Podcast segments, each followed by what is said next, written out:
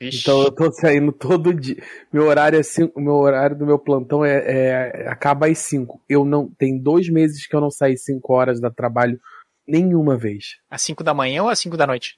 5 da noite, 5 da noite. Ah. Começa de manhã e vai até 5 da noite. É que a mãe do meu filho ah, teve é. uma época que fazia das 9 da noite até as 5. Eu tô fazendo, eu faço 40 horas semanais, né? Eu tô fazendo é. 40 horas semanais. Então é, então é 8 da manhã às 5 da noite, 5 da tarde, né? Sim. Só que não tem, cara, o, o, dia que eu saio cedo é 6 horas. Aí até academia, fazer marmita no dia seguinte acaba atrasando. Foi Se mais... você trabalhasse no hospital é. que eles inauguraram aqui em Caxias essa semana, você tá tranquilo. Você viu o hospital que inauguraram aqui? Não, não tô sabendo o dessa ainda não. Cláudio Castro, né, nosso querido governador e o prefeito aqui de Caxias inauguraram um hospital em obras, cara. Muito bom. Você chega lá, não tem nada, assim, tem um canteiro de Mas obras. Tá inaugurado. Sim, então. Bem. Ano de eleição, né? Governador, pá, tem que fazer, né? Horas trabalhadas, zero, a não ser que você queira virar laje. Aí tudo bem. Mas, virar laje. Né? Ei, Rio de Janeiro.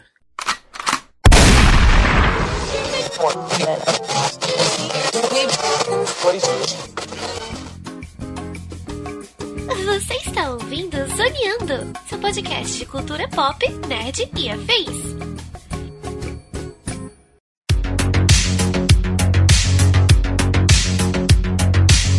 E começa mais um Zoneando Podcast, o seu podcast sobre cultura pop nerd e afins, meus amigos. E aqui, hosteando este programa, aquele que consegue ter uma mini viagem lisérgica só assistindo os episódios na Netflix, estou eu, Thiago Almeida. Juntamente comigo, ele que estava mais insano para gravar este episódio do que um texugo do mel, senhor Joaquim Ramos. É, eu ressuscitei das minhas férias do podcast pra, só pra gravar, porque eu não posso deixar passar o episódio Love, Death and Robots aqui. Eu teria que bloquear, essa, embargar essa gravação. O Joaquim está gravando sob aparelhos, dentro de um bunker.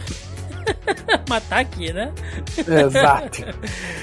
E aqui comigo ela que se fizesse parte de um apocalipse zumbi, agora nós sabemos exatamente como seria a proporção do tamanho. Carol Tibe Martins. Exatamente. seria justamente um apocalipse Tibe. um, um, um né? Tipo... Armagetibe.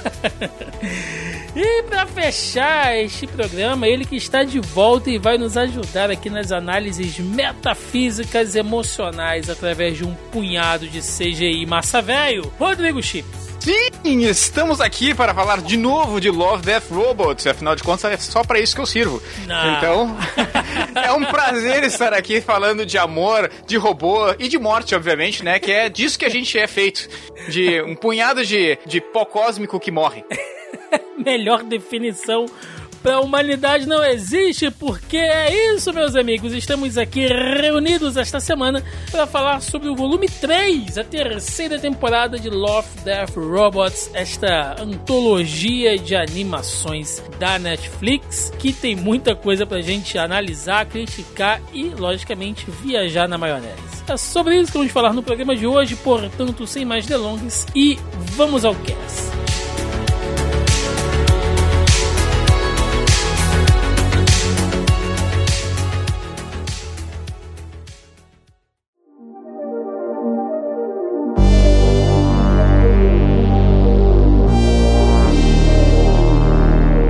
Bom, gente, Love, Death Robots chegando aí no seu volume 3, na sua terceira temporada. E assim, nós já gravamos sobre as temporadas passadas aqui. Inclusive, quero fazer aqui um, um, um, um alto jabá e um alto reconhecimento que eu vi poucos podcasts falando, cara, sobre Love, Death Robots. O 1, quando saiu, né, acho que quando o volume 1 saiu, eu vi até algumas pessoas falando e tal, mas acho que depois, na segunda, eu não sei se a galera perdeu um pouco do hype. A gente tava naquela época ah. já de pandemia também, não sei se isso prejudicou um pouco. é, sei. ele saiu, ele saiu, a gente falou também, a gente gravou, né, que o segundo ele saiu numa data um pouco apressada, no meio da pandemia. Ele saiu meio pela metade, né? E, e vendo agora a terceira temporada, aspas, né? A, a 2.5, a gente entende que ele de fato saiu pela metade. Eu acho que isso talvez tenha matado um pouco o hype. Tem também esse, o problema que eu sempre falo, é que ficção científica, ela não é, é uma, uma experiência muito ampla, né? Ela acaba sendo me, é, sempre de nicho. É meio raro quando alguma coisa da ficção científica ela extrapola e, e vai pro grande público. E geralmente ela vai um pouco diluída. É um caso raro, por exemplo, Duna. Duna é, é hard sci-fi e, consegui, e, tá, e conseguiu fazer um, um, um bom sucesso, né? Geralmente quando vai é uma coisa mais fantasiosa ou mais pra capa espada, como, por exemplo, Star Wars. Sim, sim, né? E lembrando que Love, Death Robots é, são antologias, ou seja, são coletâneas de animações, é, até então independentes. Pela primeira vez nós tivemos aqui uma continuação de algo que a gente já tinha visto é, nos episódios passados, né? Mas geralmente é completamente indiferente, assim tal. Então não tem nenhuma ordem certa para você ver, não. Se você quiser chegar e assistir qualquer episódio, cada um deles é independente e indiferente do outro. E basicamente, gente, funciona assim: são obras, né? De estúdios que prestam serviço às vezes para outras empresas, para outros estúdios maiores que trabalham com essa parte de animação, de CGI, para jogos também. Então acaba sendo uma espécie de um grande portfólio, né, Chips? Uh, com relação a, a, a, essa nova temporada, logicamente, é, acho que a beleza dela, dela, além de ser uma visivelmente uma continuação da segunda temporada, tipo, obviamente um pacote completo deveria ser os dois juntos, eles parecem ter pego as melhores opções de animação e, e de técnicas nesse último nessa segunda temporada, porque afinal de contas, uh, a gente vê continuações do, da, primeira, da primeira temporada, o que eu achei isso incrível. Uh, na, na segunda temporada, tu não tem nenhum episódio que é uma continuação do, da, da primeira, e aqui a gente tem pelo menos três episódios que são às vezes até o mesmo episódio, exatamente igual, com a mesma estrutura, sendo recontado de uma forma diferente. E, obviamente, tecnicamente, ele continua sendo absurdo e contando com técnicas muito interessantes que a gente vai desenrolar aqui um por um, né? Sim, sim, sim. E antes da gente começar, vale a pena lembrar, né, e relembrar que esse é um projeto que ele é basicamente, ele só existe porque ele é bem encabeçado ali pelo David Fincher, que trabalha arduamente nessa, nessa produção, né? Ele que reuniu ali aqueles estúdios, enfim é, em parceria com o Tim Miller, que inclusive assinou ali, dirigiu alguns episódios anteriores, né? Dessa vez, se eu não me engano, acho que ele só dirige um deles, mas ele teve bem, é, esteve bem, assim, digamos, participativo nas temporadas anteriores, né? Tanto ele quanto o Fincher, mas basicamente é, Love, Death Robots existe por lobby desses dois. ali com a Netflix e funciona bem, cara. E uma coisa que a gente até comentou, Tibi, quando a gente gravou sobre a temporada anterior, que se houvesse uma continuação, a gente queria que mantivesse com essa estrutura, né? Menos episódios e de uma qualidade maior, assim. E logicamente mostrando uma diversidade, não só animações com CGI fodástico, né? Mas uh, que trouxesse alguma coisa, sei lá, um stop motion, outro em CGI, super realista, o outro nem tanto, algo mesmo a animação mais clássica, 2D. E eu acho que essa temporada até que ela seguiu esse, uh, essas nossas previsões aí. É, eu acho que essa última temporada, diferente um pouco da segunda, uma coisa que eles conseguiram construir bem foi a junção dessa questão da qualidade técnica, né, e das diferenças é, de tipos, né, técnicos que você pode utilizar, CGI, 3D, 2D, etc, ah, com uma boa, com um bom storytelling, né, que isso faltou um pouco na, na segunda temporada, que alguns episódios eles não chegavam a realmente contar uma história com, com começo, meio e fim, ou que a história acabava meio sem sentido, né, é, e não, não te impactava tanto, né, se eles conseguiram ter aí realmente uma boa construção de storytelling com o brilho do, do técnico que é o que a gente quer ver, né? Sim. Sem um, um só ver uma história bonita sem ela ter conteúdo, sem ela ter né, uma boa construção é, de storytelling, ela acaba não funcionando, né? Quando você consegue fazer a junção de tudo isso, você tem ali o, o fantasioso, né? Junto com, com a, a história que você está contando e isso realmente consegue conectar com você. Sim, sim. Então é isso, gente. Se, se vocês quiserem saber mais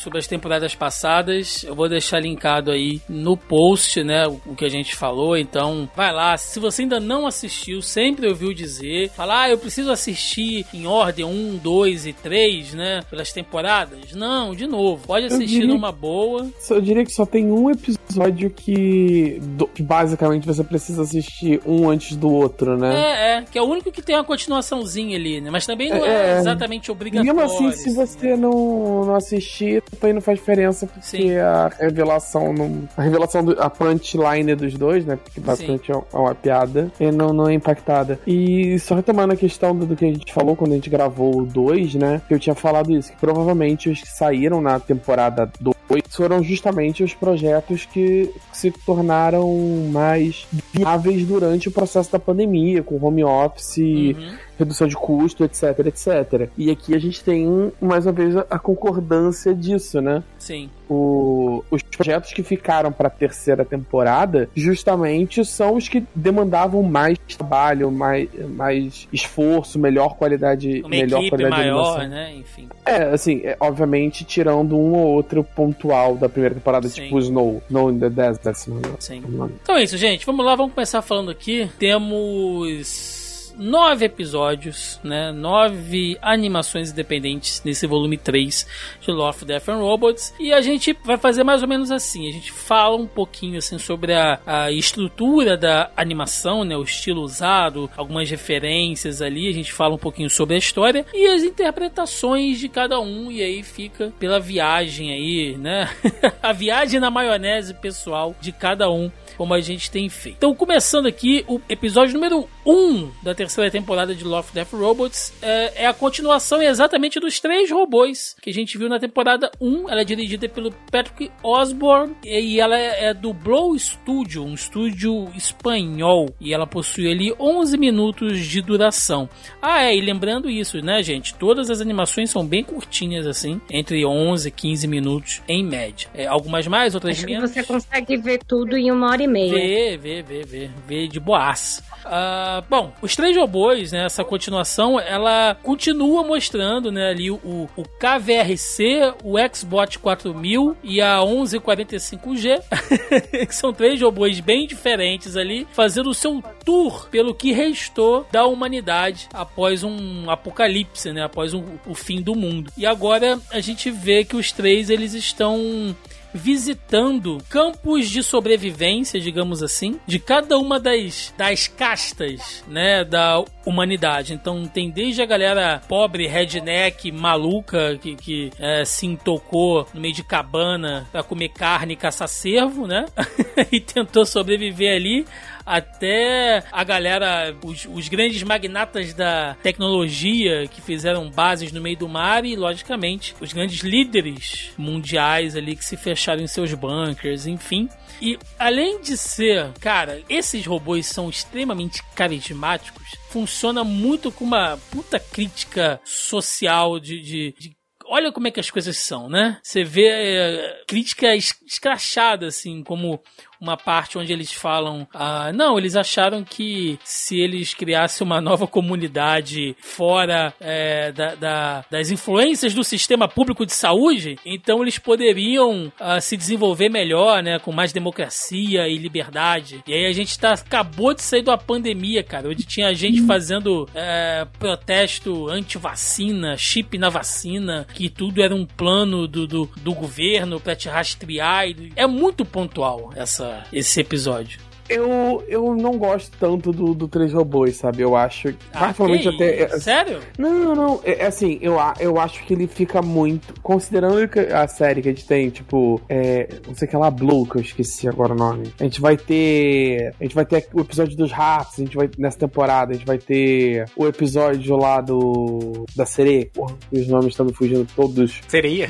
É, é, o nome do, do, do episódio da sereia é O Fazendeiro. É o fazendeiro, é porque ela Tem tem. nada um- a ver. Não, ela tem um outro nome que eu esqueci agora. Gibago? É... Gibago, que é um, tipo uma lenda tipo sereia.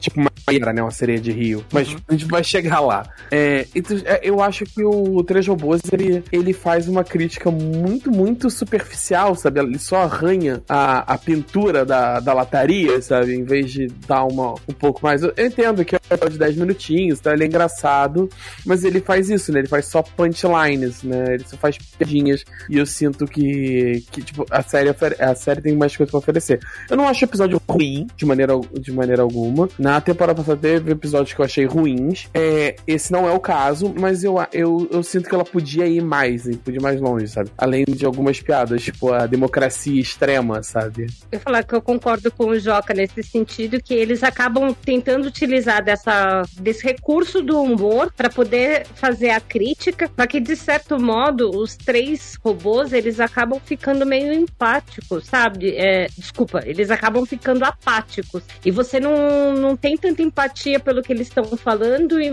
e você acaba não se conectando tanto, sabe? É, não são personagens carismáticos que realmente, assim, tem um mais engraçadinho do que o outro, mas como você tem um robô completamente sem expressão, é muito difícil, né, de você tentar fazer essa conexão com, com o humano, né? E aí a gente acaba perdendo um pouco disso nessa história. Eu não consigo entender, sinceramente, essa explicação, porque o primeiro episódio dos três robôs eu achei muito bom e me diverti. E pra mim era por onde eu começava com todo mundo que não tinha visto nada. Entende? Tipo, ah, nunca viu nada de Love Death Robots. Bah, começa por esse episódio, que esse episódio é muito legal. E esse episódio novo dos três robôs eu achei extremamente chato. Assim, qua- beirou o sono pra mim. Assim, de tão enfadonho que ele foi. E eu tentei assistir de novo, porque, sabe, de repente eu tava num dia ruim, tava numa, num momento ruim. Não, não tem nada que te conecte. Talvez seja, te- tenha uma situação muito, muito, muito próxima com talvez a situação americana ou uma coisa, um- uma piada muito, muito americana ali que talvez. Tem algumas não- piadas que são muito específicas. Você precisa entender. Eu, eu sou entusiasta de sobrevivencialismo, não falo isso com muito orgulho, mas de fato eu sou. E algumas piadas são bem específicas, assim, de, de- da, parada, da parada americana, né? Do, do, do, do- estilo desses rednecks sobrevivencialistas americanos. Ou a parada do. do porta. do. do petroleiro, né? Que viram um- uma espécie de spa maluco. Que isso de fato chegou a acontecer. Se eu não me engano, é na costa da Europa, Itália ou Grécia, eu não tenho certeza. Que eles chegaram a fazer uma parada assim, tipo, ver que ah, aqui é águas internacionais, a gente vai fazer um lugar pra milionários sem lei, foda-se, cocaína e whatever, sabe? Tem um filme sobre isso. ah, sobre um cara Sim. que cria um país ah, próprio para e, e em águas internacionais como sendo só a terra dele flutuante. Mas ah, acho que não é nem essa a questão, assim. Eu acho que realmente eles erraram na forma de expor as coisas, as piadas. Até a, a punchline final é tipo quase ruim, assim, tipo não é engraçado. E, a, e é diferente do primeiro episódio que é engraçado. Tipo a, a, a forma que acontece, o jeito que encerra, a, a própria momento. É difícil de acreditar que é o mesmo diretor e o mesmo time que fez, a, que fez esse episódio, por, por ser tão discrepante o tipo, a, a linguagem que eles usam, que funciona de uma forma internacional o primeiro episódio e o segundo não funciona, assim. Pelo menos pra mim, simplesmente não funcionou. A gente vai falar de um outro episódio mais pra frente, conta de certo modo exatamente a mesma história, a mesma crítica, Uhum. e você vai ver como ele funciona muito melhor. Exatamente. Sim, é, eu tenho que concordar com, com vocês que ele é bem regional, assim, né? Ele, ele é obviamente voltado para o público norte-americano, né? Até a- aquelas piadas e as referências que eles usam ali é bem pra galera norte-americana mesmo, mas eu não sei, ele, ele tem uma carinha de Pixar comunista, comunista, né, cara? Eu, eu, eu gosto de. Nossa, específico. Pixar assim, comunista. Se não. a Pixar fosse uma empresa comunista, ela faria esse desenho, cara. É muito bom. Assim, por definição, né? Empresa e comunista não funcionam junto, mas tá, tá valendo. Você entendeu o que eu quis dizer. Eu não, não sei nem o que, que é esse comunismo que você tá colocando aí, mas beleza.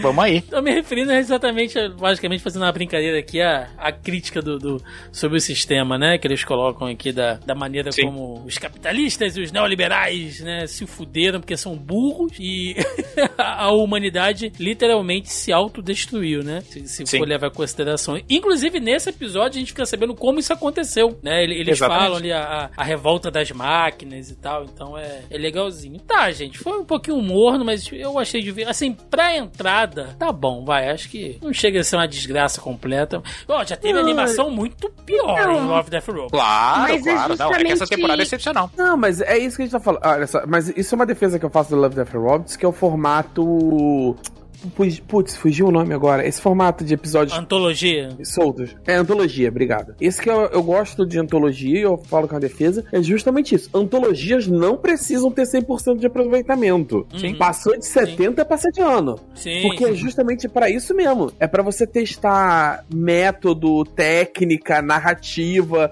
crítica, linguagem. Se uma ou outra tropeçar ali, não, não alcançar o público, não sei o que, o resto salva, sabe? Então é isso mesmo, é pra você poder fazer coisas que você não pode fazer numa série longa, porque você tem um investimento grande, portanto, você tem que dar um retorno grande. Exatamente. Fora que acontece Mas... a situação de ter episódios que são muito bons para uns e muito ruins para outros. Tipo, esse episódio tem, eu tenho certeza que um monte de gente achou muito legal e achou muito divertido. Uh, e assim como na primeira temporada, tem muita gente que achou uma porcaria aquele episódio no meio do deserto e eu achei maravilhoso. Então. eu amo aquele episódio. é. E a gente tem outro Não, Mas eu acho aqui, que né? assim, quando, quando a gente fala de, de uma temporada, né? De, mesmo que seja uma antologia, os primeiros episódios, é, eles têm que serem muito, eles têm que ser muito cativantes para a pessoa continuar assistindo, né? E os e se você for ver na primeira e na segunda temporada, os dois primeiros episódios são mais cativantes para você justamente fazer isso. E nesse é, pa parece justamente que é aquela coisa do que a gente falou de, de ser uma meia temporada, sabe? Uhum, Porque uhum. ele não parece um episódio inicial, ele parece um episódio de meio. Sim, sim. E aí, se alguém vai começar por essa temporada, talvez ele desista no meio, porque ele não se interesse tanto em continuar, mesmo que seja episódios curtos, porque ele fala, ah, daqui não é legal. Sim. Bom, então vamos lá. Partir aqui para o nosso segundo episódio, que é o Viagem Ruim. E sim, gente, estou usando o nome traduzido, porque, né, afinal de contas, estamos no Brasil. Então eu vou usar aqui o nome nacional de cada um dos episódios. Melissa Andrade não está aqui hoje para ser sommelier né, de, de, de, linguagem, de tradução. Então se, seguiremos aqui. O segundo episódio, Viagem Ruim, dirigido pelo David Fincher. E olha, é a cara do David Fincher desse episódio. Foi produzido ali pelo Blur Studios, né, um estúdio norte-americano e ele possui 21 minutos. Então, se eu não me engano, é o maior episódio dessa temporada e um dos maiores aí de, de toda a antologia, né? De, se for pegar todas as uh, os episódios passados. E ele basicamente mostra ali uma, uma viagem de barco, né, cara? De navio maldita. onde... Eu achei que você ia falar viagem de ácido, mas eu falo, não, não, viagem de ácido é outra. viagem de ácido é mais pra frente, né? Temos ali aquele, aquela embarcação onde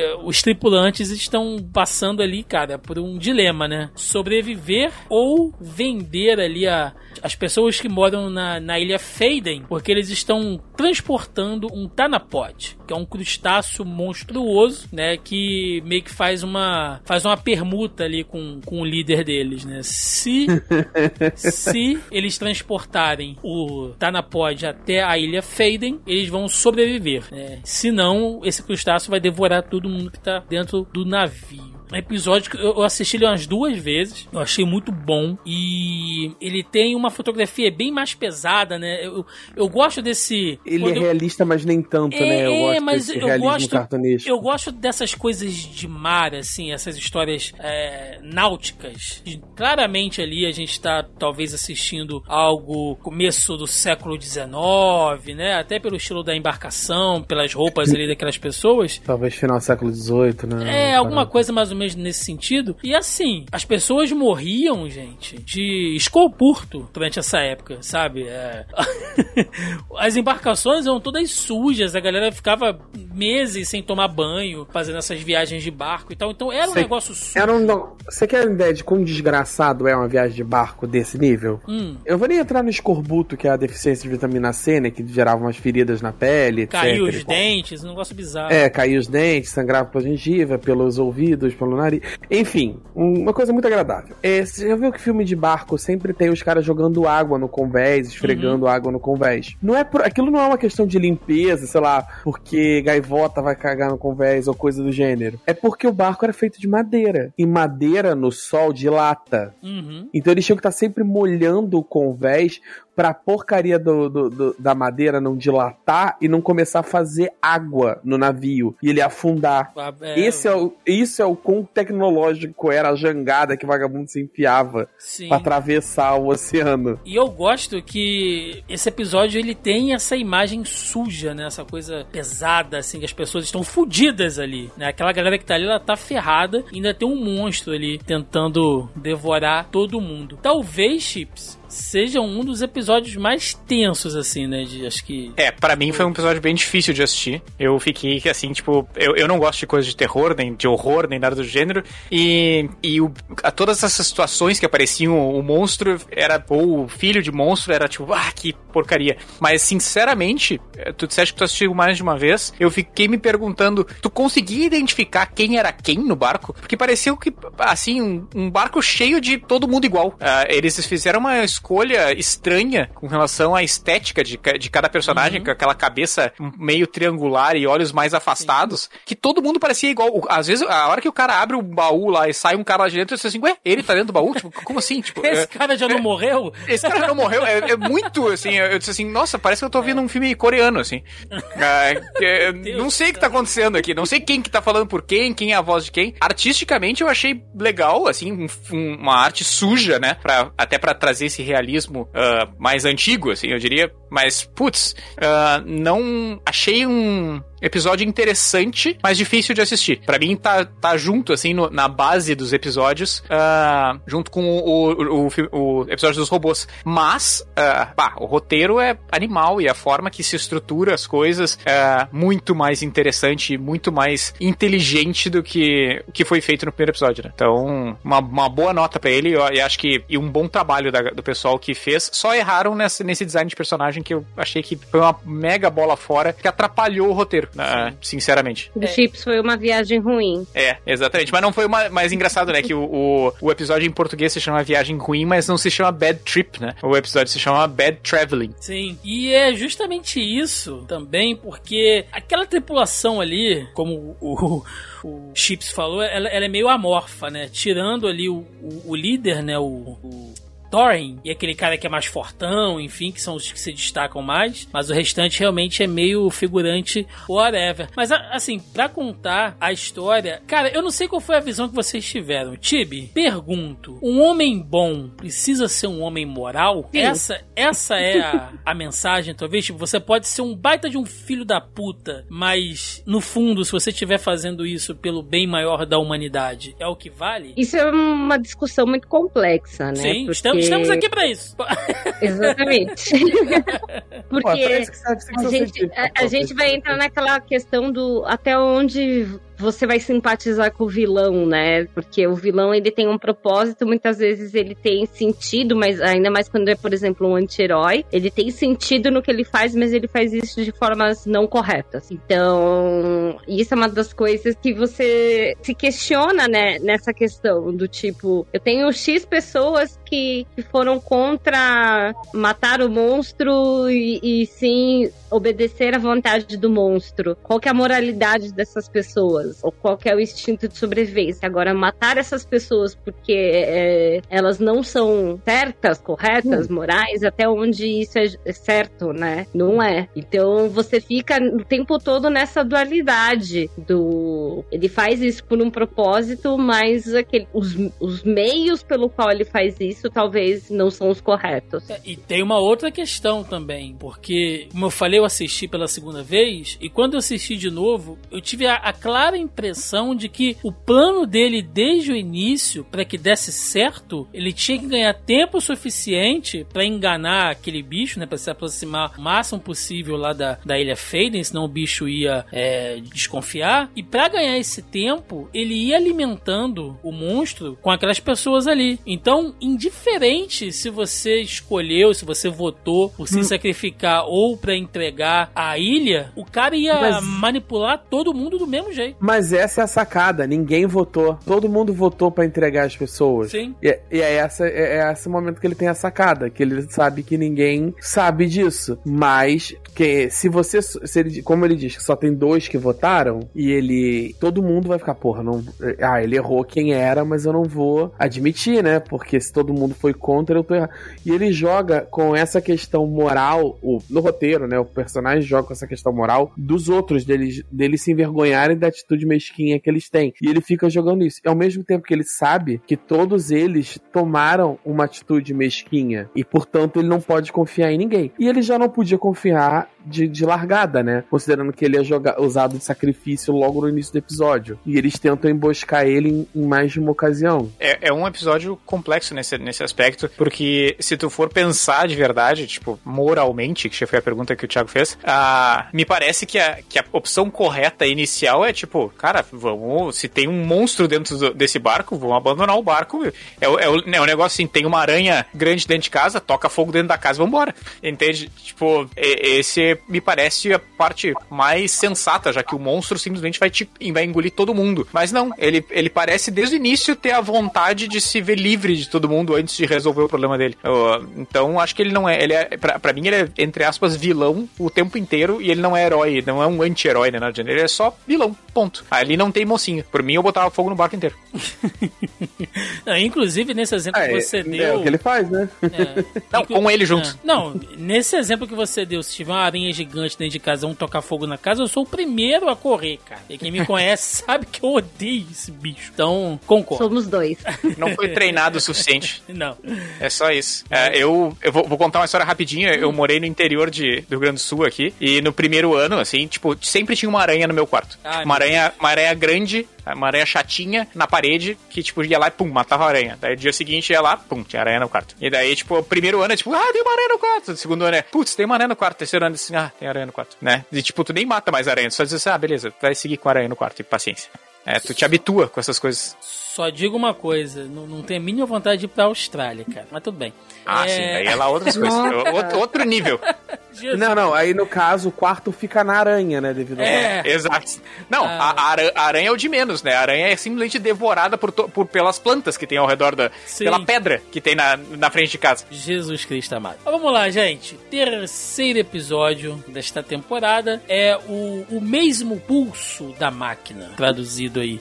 Foi dirigido pela Emily Jean e ele é do Polygon Pictures, né, um estúdio japonês com a duração de 17 minutos e mostra ali a história de duas astronautas que estão fazendo uma, uma incursão perto de uma, de uma lua, né, lua Io, que, sei lá, numa exploração ali em algum sistema longínquo da, da Terra, só que as coisas acabam mudando errado, né, elas precisam fazer um pouso forçado uma delas morre e a outra acaba ficando presa ali. Aquela que está morta, porque como o sistema de suporte vital dela tá avariado, ela faz uma, literalmente uma gambiarra e fica carregando a outra que tá morta pra cima e pra baixo, usando ali a, a, a estrutura do, da falecida para poder sobreviver. E nesse tempo ela usa uma dose excessiva de drogas pra drogas no plural. Manter, é, no, todas as drogas, né? Pra poder tentar se manter sem, sem dor enfim. E nisso ela acaba descobrindo, tô colocando entre aspas aqui, de que aquele planeta, de que aquela lua, melhor dizendo, está viva, né? E ela se auto-intitula como uma máquina. E é cheia das filosofias, enfim. E convida aquela astronauta ali a, a,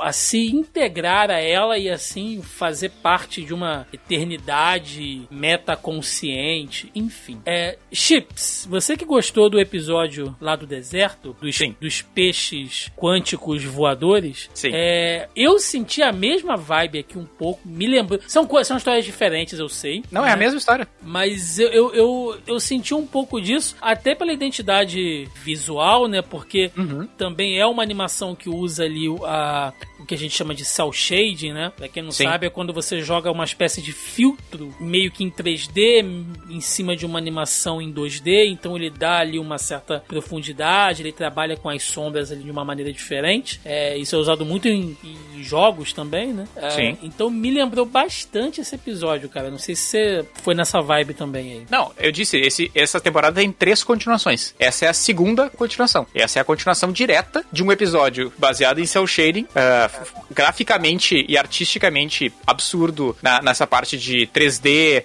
parecendo 2D, uhum. e duas pessoas dentro de uma situação uh, desértica uh, tentando resolver o, um problema, né? Então, o que, que acontece? No outro episódio, a, o, o, personagem, os dois personagens vão até o fim, né? Juntos, ali tentando se, tentando resolver qual é, o que que tá acontecendo, né? E aí, e, aí o, o problema se apresenta já no início, e daí a viagem acontece por uma motivação real, né? Então, isso, mas pra mim é o mesmo episódio, exatamente a mesma estrutura, e mesma fascinação, e a, me, e a, e a mesma entrega final para aquele momento e para aquela situação. É, é, é, é, o mesmo plot, é a mesma estrutura de roteiro, entende? Eu estou num lugar fantástico, eu, eu acho isso incrível e eu me entrego de corpo e alma para aquilo. Uh, num, no, no, primeiro episódio da primeira temporada, não necessariamente é uma forma legal, né? Afinal de contas, vem um tubarão e destrói o personagem. E, e mas nessa não, essa é uma entrega total uh,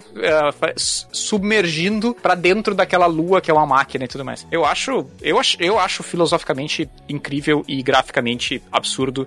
É um dos meus dois episódios favoritos dessa temporada, com certeza. E é bem o tipo de coisa que eu gosto de assistir e que me faz feliz. Quando eu chego no final, eu me sinto realizado. Assim, tipo, eu tenho praticamente um orgasmo filosófico e, e espiritual nesse tipo de episódio. Então, o que, que eu vou fazer, né? Eu é, acho incrível.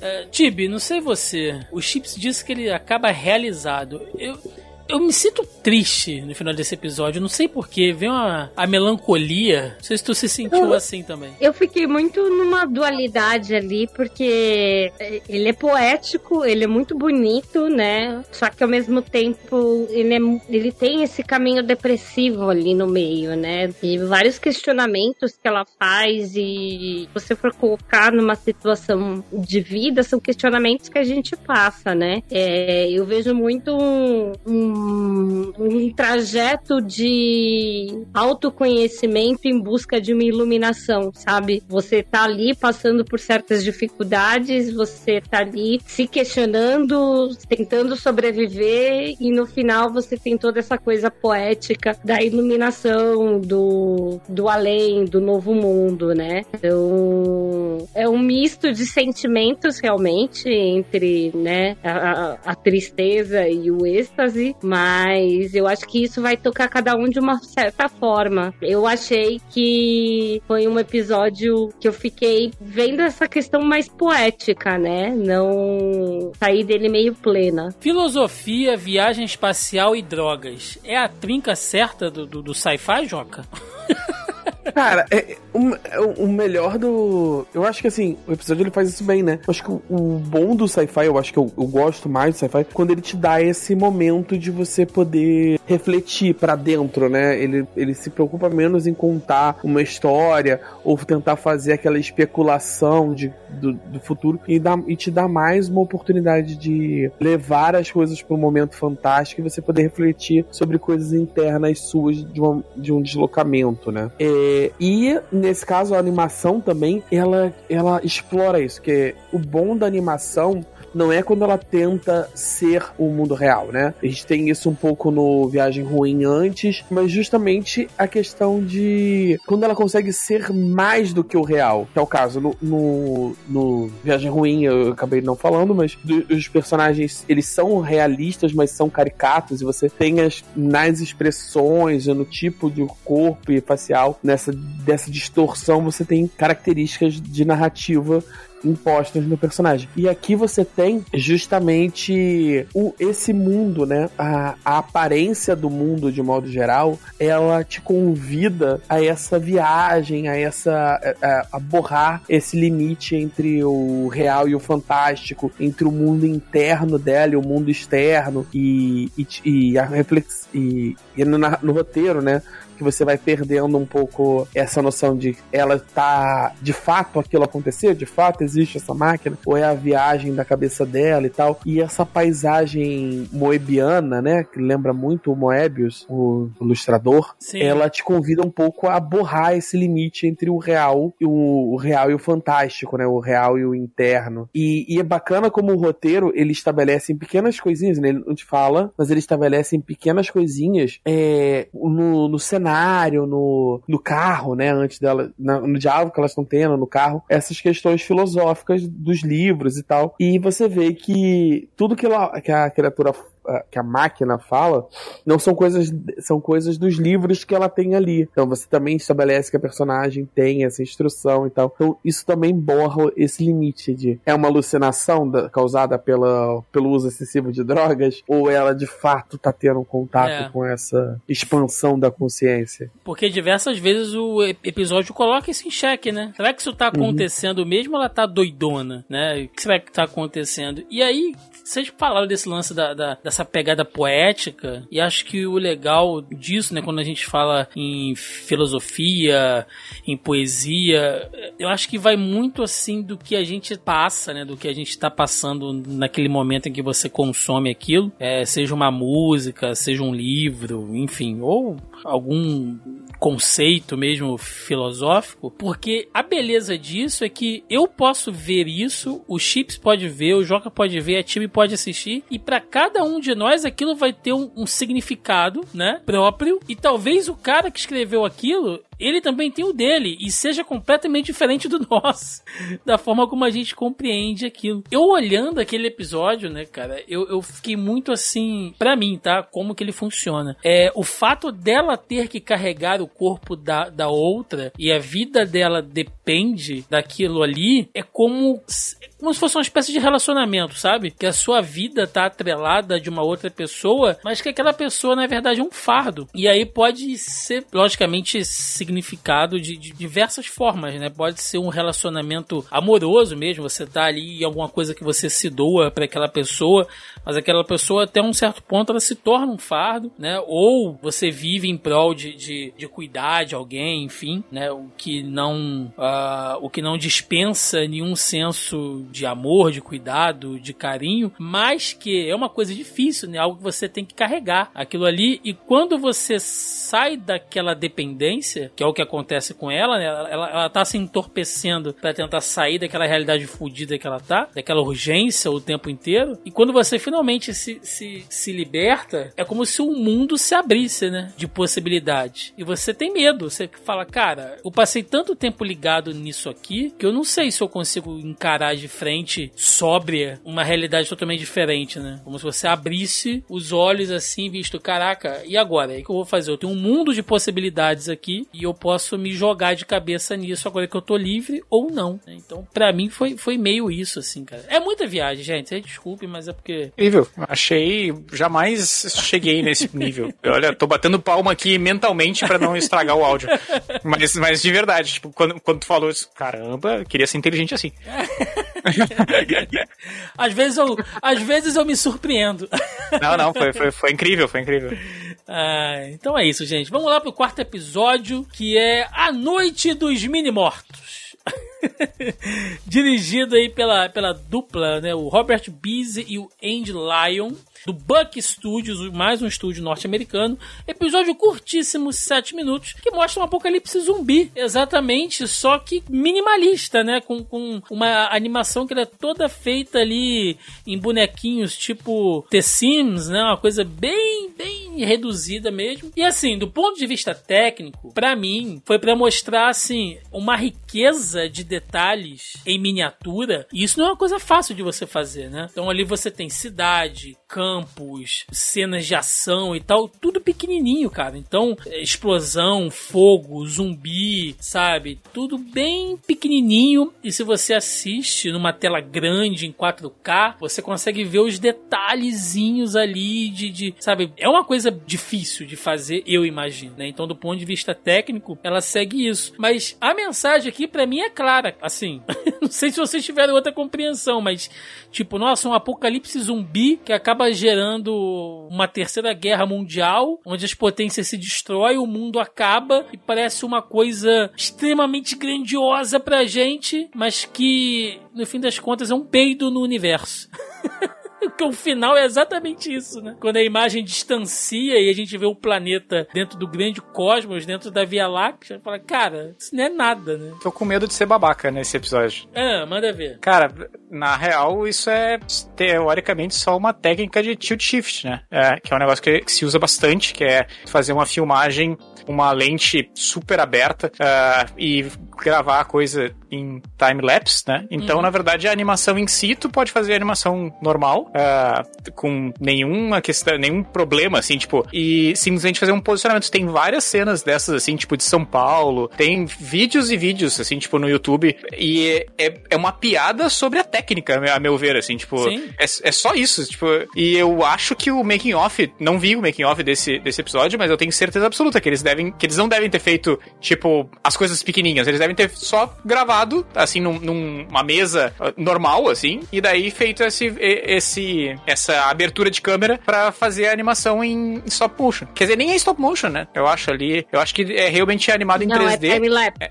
Sim, sim. É que é um time-lapse, mas, mas o time-lapse pode ser. A gente anima tudo em 3D em tempo normal e depois faz um time-lapse em cima cortando os frames. Ou então a gente faz um stop motion para ter essa mesma. esse mesmo. esse mesmo resultado. Mas eu não sei se, se tu disseste não é time-lapse, porque tu sabe que ele é time-lapse, foi feito desse jeito e foi animado normalmente depois feito rapidinho. Ou então sim, se. Eu sim. vi. Eu vi um documentário. Um documentário não, eu vi um vídeo do Gaveta explicando explicando justamente esse negócio do ângulo de câmera e explicando que esse daí foi feito, que ele viu do, o making off e, e esse daí foi time-lapse. Ah, beleza. Então tá, então é tilt shift 100% com time-lapse, né? É, tipo, eu achei, achei pobre, sinceramente.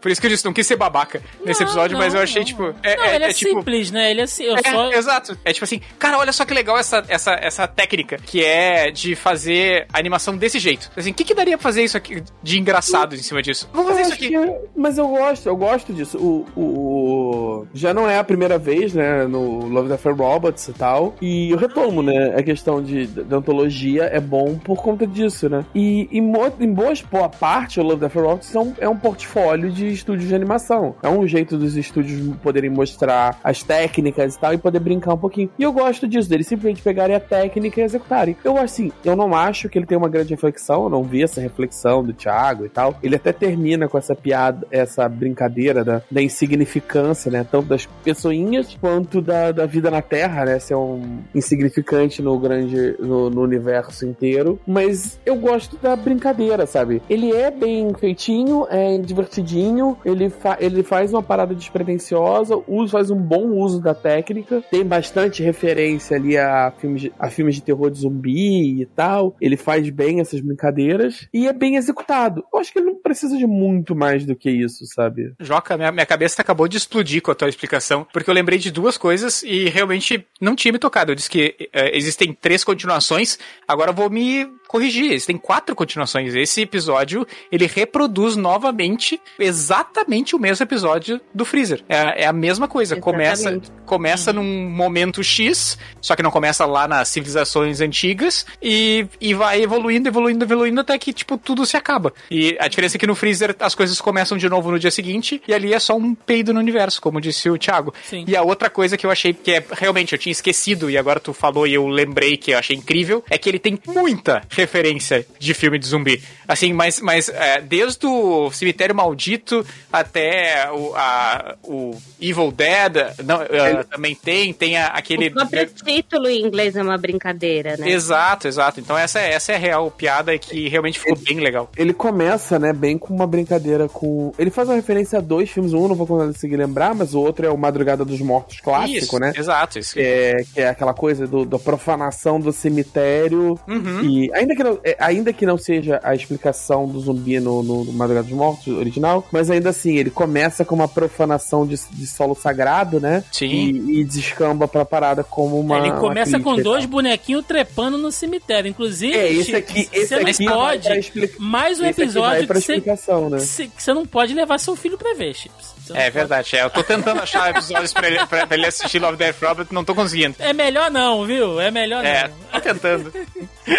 É, Tibi, além de, ser, de, de usar essa- essa- essas técnicas que a gente falou aqui, todo assim, o- esse episódio ele usa um estilo de uma- um, um- um ângulo de câmera bem isométrico, né? Ah, então a gente tá realmente assistindo o mundo se acabar e passando o tempo se divertindo com aquilo ali. Seria o espectador a visão de Deus? Olha só como é que eu tô hoje. Olha, essa foi profunda.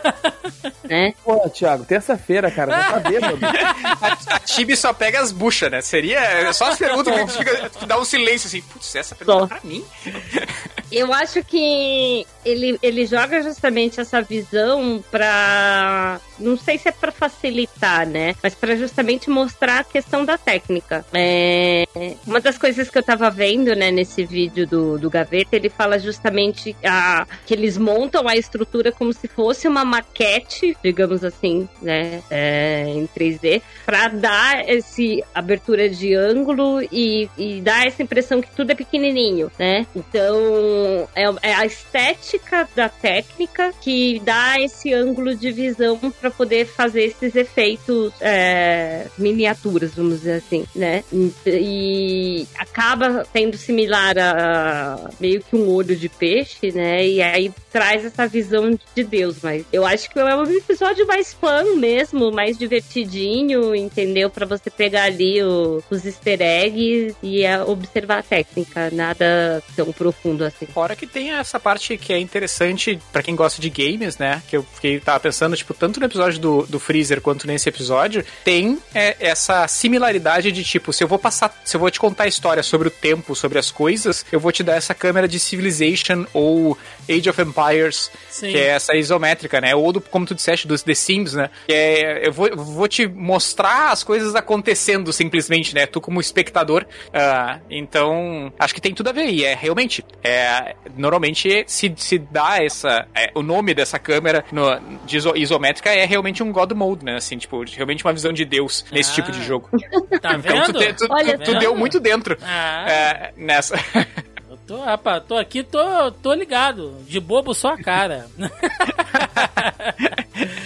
Ah, vamos lá, gente. Vamos passar aqui pro quinto episódio, que é o Matança em Grupo, que mostra ali um, um time de, de militares, de mercenários, né? Que estão numa missão ali. A gente não sabe exatamente o, que, né? Mas a pegada é meio guerra do Vietnã, logicamente que não é, né? Até porque eles estão usando um equipamento bem mais moderno. Mas lembra um pouco. E do nada, né? Enquanto eles estão fazendo uma, uma transição entre uma base e outra, eles são atacados por um, por um urso, cara. Todo modificado lá, com, dente, de, dente de titânio, garra de carbono, pele de não sei o que, gel antibalístico. E aí a gente descobre que é uma arma que foi construída pela CIA, mas que deu ruim, né? Então, basicamente, assim, é... não sei se tem alguma metáfora realmente por trás disso, mas. Pô, Thiago, esse, você conseguiu espremer metáfora em vários. Não, mas é assim, agora. Tô é- é é o- impressionado. Não, Esse é não- o militar tendo que lidar com as merdas deles mesmos, Não, né? não. Olha É- só, é- isso não é, é um demérito óbvio. pro episódio, É mas óbvio, assim, assim. claramente, eu queria falar, eu, eu ia falar, usar um termo grosseiro, mas eu, eu vou me poupar e poupar a todos. Mas ele é uma um solo de guitarra de animação, pra, pra eu ser menos grosseiro. É, ele, ele tá ali pela é, a técnica pela técnica, sabe? É o estúdio mostrando tudo que eles podem fazer em termos de ação, iluminação e tal. E ele faz isso muito bem. Ele tem sequências de ação maravilhosas. Ele alterna. É que tá me fugindo o termo técnico da coisa. Mas ele alterna, por exemplo, o, quando o urso tá correndo, ele corre em quatro quadros, em oito quadros, em, em se- 16 quadros, dando um- uma fluidez de animação interessante, dando aquela sensação de slow motion, mas a slow motion não tá na, numa desaceleração, mas sim no número de quadros usados eles usam a iluminação do. a luz da bala na, no rosto do, do, do fogo, né? Do, do, cano, no rosto dos soldados, é muito maneira e tal. E, e a e não, é, e não é CGI, né? Então é uma coisa um pouco. É animação. Né? Então, assim, é realmente a técnica pela técnica, a arte pela arte, por assim dizer, da animação de ação. É o estúdio mostrando aqui, ó. Isso é o que a gente pode fazer como eu disse, é o solo de guitarra do, do animador. Sim. E além de extremamente. é a violência gráfica que diverte, né? Eu não sei, Chips. É, talvez não seja, né? Acho que obviamente não é. Mas essa técnica de, de animação que eles usaram aqui me lembra um pouco rotoscopia, cara. A forma hum. como os soldados se movem, assim, tem uma fluidez é. que lembra um pouco, né? Eu não sei, eu, eu, eu acho que não, não é o caso, assim. Eu acho que realmente eles fizeram tudo 2D, 2D, assim, uhum. tipo, é só com muita qualidade, como disse o Joca, né? E esse foi um episódio que eu achei muito engraçado, porque eu assisti uma vez e disse, assim como o primeiro episódio do robô, disse, cara, não saquei onde é que eles estavam indo, assim, tipo, vi uma referência ou outra, mas tipo assim, tá, qual é que é? Daí eu assisti de novo. Daí quando eu assisti de novo, eu disse, ah, é daí é tipo, é uma grande ode, né, a esse tipo de, de filme, né, e a, ao Disseminador do Futuro, que, que eles, é, essa coisa de, do machão e, e ao mesmo tempo tempo uma piada em cima do machão. Tanto que tem uma, uma hora que, que tem vários momentos que eles são, tipo, super, olha só, tudo sobre. É fálico, tudo é sobre. Olha só que, que incrível, tô mexendo com o meu negócio, tô mostrando e tudo mais. E daí, volta e meia, tem um. Ah, é de, tipo, de um sustinho, assim, uhum. ah, ah. Mas, mas eu admito que eu, que eu tive que assistir mais de uma vez pra, pra, pra tipo, entender o que, que eles estavam querendo dizer com isso aí, assim, tipo, qual, qual, era, qual era a moral da, da história do que, que eles estavam uhum. tentando trazer. E claro, tem essa questão uh, gráfica que o Joca comentou, mas eu acho que é mais é, é essa. Mas, eu não sei se exatamente essa seria a palavra, mas seria meio que uma masculinidade frágil, assim, que eles trabalham bastante no subtexto desse episódio. Uh, foi, o que, foi o que me passou, assim, tipo. E daí eu fiquei mais satisfeito com, com o episódio. Porque quando eu assisti a primeira vez, eu disse, cara, não podia não ter assistido esse episódio, não, não teria feito nenhuma diferença para mim. E daí depois, quando quando eu assisti de novo, eu disse, ah, ok, tem uma mensagem legal, curti. Daí eu. A, por isso que ele não é o pior episódio para mim, assim como é a outra animação que tem do, do dia que eles que os caras também vão numa caçada, assim, na primeira temporada. Eu acho que nesse caso aí a, a situação ficou bem melhor. É, Tibi, não tem uma carinha daquelas animações que passavam na época da MTV, assim, tipo Eon Flux,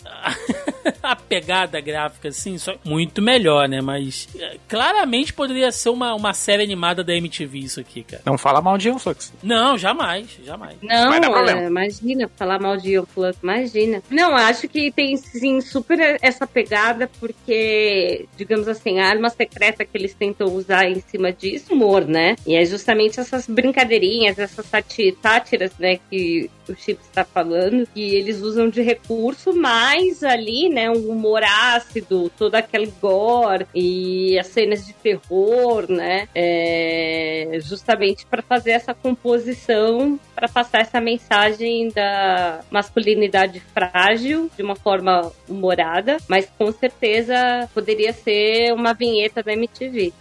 Sim. Eu adorei o, o, termo texugo do mel, cara. Se eu for fazer um login agora em algum lugar, texugo Vai do mel.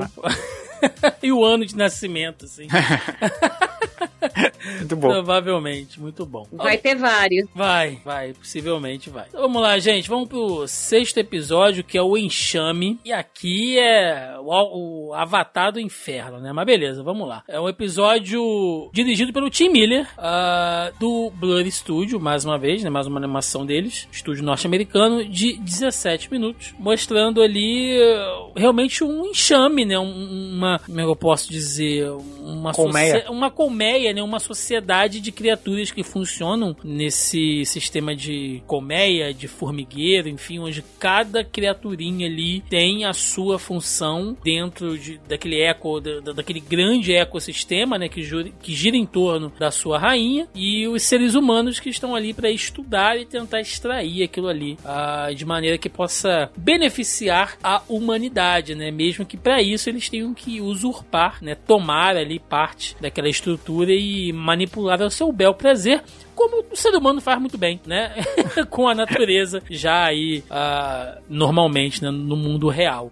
É, eu acho que a grande sacada aqui é mostrar que, assim, a, aquele ecossistema ele funciona de uma maneira cíclica, né? E, ele se autossustenta e tal. E é um ecossistema, digamos assim, sólido, né? Ele é perfeito. E quando o ser humano interage ali, aquele ecossistema cria, ou, ou melhor, ele obriga a criar uma nova casta, né? Uma nova criatura para responder exatamente aquilo que os humanos querem evitar. Então é, é, uma, é uma ironia ferrada, né? Mostrando que por mais que o ser humano tente né, interferir na, na natureza, digamos assim, ela sempre vai dar um jeito de criar alguma coisa, né? Pra, pra responder aquilo. Que não precisa ser exatamente bom e mal, né? A gente sa sai desse, desse conceito é, maniqueísta, né? De que aquela criatura é boa ou má, né? Ela só tá realmente servindo aquela colmeia para que ela continue sendo daquela forma. E a animação em si, ela é bem bonita, né? Aquela coisa de que eles estão num, num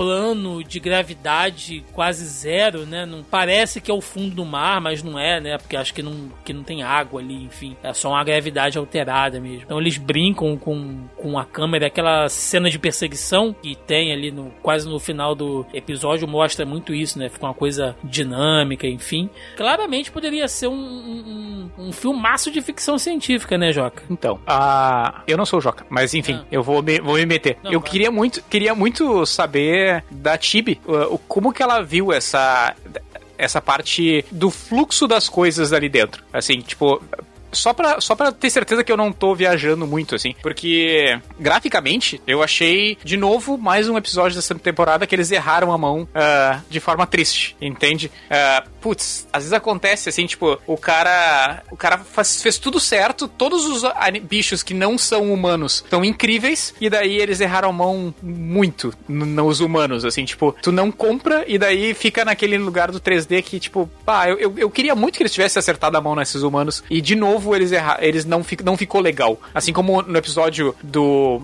Viagem Ruim. Uh, mas eu queria muito ouvir da Tibia, assim, tipo, o que que ela viu com relação a essa interação dos humanos dentro dessa colmeia? Eu achei a história um pouco confusa, sabe? É, e eu sou aquela pessoa que odeia romances desnecessários, né? Então. É muito desnecessário ali, cara. muito desnecessário, né? Falei, pra que esse romancezinho, né? Podia ser só dois cientistas ali explorando aquele universo, mas tudo bem. Eu acho que tem contexto. É... Sinceramente. E Adão e Eva? Não. Ah, tá. E se fosse um paralelo Adão e Eva construindo um novo ecossistema e etc. Aí se fuderam, né? é. Erraram feio, Mas eu concordo com os chips nessa questão que, é, como eles capricharam muito nos animais, né, nos bichos, e os bichos já remetem pra gente uma coisa lúdica. Quando a gente olha para os humanos, a gente tem uma questão que, como eu posso dizer, o Gaveta chama de Vale da Estranheza, né? Sim, eu sim. tenho um nome técnico para isso que eu esqueci, meu amigo. O nome, é, é, o ah, nome é técnico é esse. É, é, o, o, o Valley, que é Vale da Estranheza. Isso isso que você olha e você não consegue associar nem aquilo uma coisa fictícia e nem aquilo uma coisa real, Sim. né? E você justamente tem uma essa repulsa. estranheza, principalmente é, tem uma repulsa justamente é, e principalmente por conta o olho é uma coisa que entrega muito isso, né? Sim. Porque é muito difícil você conseguir fazer um olho bem feito no. Então, é... quando você pega essa história confusa dentro dessa relação do, dos animais porque alguns são parasitas, outros são. Simbiontes, é... né? Eles falam que eles já se, integ... se integraram exatamente. ali. Aquela e eles são necessários para a colmeia, né? E aí você tá inserindo dois estranhos ali que vão, tipo, mudar o ecossistema. Posso te dar um paralelo disso aí? Agora que eu, claro. que eu, que eu, que eu disse, nossa, da forma que eles animaram, eles fizeram tudo bonito e os humanos eles fizeram de uma forma que caiu no Vale das Estranhas e gerou uma repulsa. Daí eu, tipo, ah. Será que foi proposital? Né? Exatamente. Daí eu, daí eu vou te contar uma história. Imagina que esse eh, espaço que eles estão, onde é tudo organizadinho, onde todas as coisas funcionam de verdade, entra nesse sistema dois elementos que começam a tentar ludibriar esse sistema que tá funcionando, entende? E começa meio que a adoecer algum desses bichos, assim, tipo, dizer assim, não, tá tudo bem, eu, tô, eu, eu sou que nem vocês e tudo bem, mas ele tem um mal, uma, uma, uma intuito ruim com relação a esse corpo que tá acontecendo. Até que ele chega num ponto que o corpo diz assim: não, não, não, não, tu não faz parte da gente. E a gente vai te consumir para que tu, para que a gente entenda qual é o teu DNA e daí a gente nunca mais tenha que lidar com esse tipo de indivíduo dentro da gente, esse tipo de vírus dentro da gente. E você, Uhum. mesmo que vocês tentem se reproduzir aqui dentro, a partir de agora a gente tem anticorpos com relação a vocês. É, eu não tinha pensado dessa maneira, mas faz, faz bastante É, o- sentido. Ah, faz bem sentido. É, o, o enxame ele, ele trata como um organismo lidando com um vírus, né? E É, aí o humano. É, é, que o humano ali é, é visto como um vírus. E, é, e tem alguns ecos, né, da, na narrativa. Eu acho que o mais interessante deles é, a- é tratar a, que- a questão da sobrevivência, né? Que inteligência não é uma. Inteligência, conquista, força não são características vencedoras, né? É, sobrevivência, é, não é nem sobrevivência, perdão, é que fugiu a palavra, é resiliência. Resiliência é uma característica evolutivamente vencedora. A capacidade de tolerar o, ameaças e ainda assim sair vitori e sair do outro lado é, é a característica vencedora. O humano ele, ele vai pro espaço, etc, usando a inteligência e tudo, e, o, e aquilo lá não ele, ele abre mão, ele em prol do equilíbrio, da resiliência de um sistema relativamente estável, ele abre mão da inteligência porque não é uma característica. Até o momento em que o humano chega e ele precisa se adaptar novamente e, e cria essa característica. Mas ele tá bem disposto a abandonar a inteligência na primeira oportunidade. Porque a, a resiliência é a característica do enxame, não a inteligência. A inteligência é a característica do humano. Tá vendo? É- Essa é a beleza, cara, dessas antologias. a Sim, gente, sim. né, chega. São vários pontos de vista que vão se complementando. Pra E fech- mostra, que, e mostra que no fim, tanto Love, Death, Robots quanto ah, Black Mirror é sempre uma ode à Matrix, né?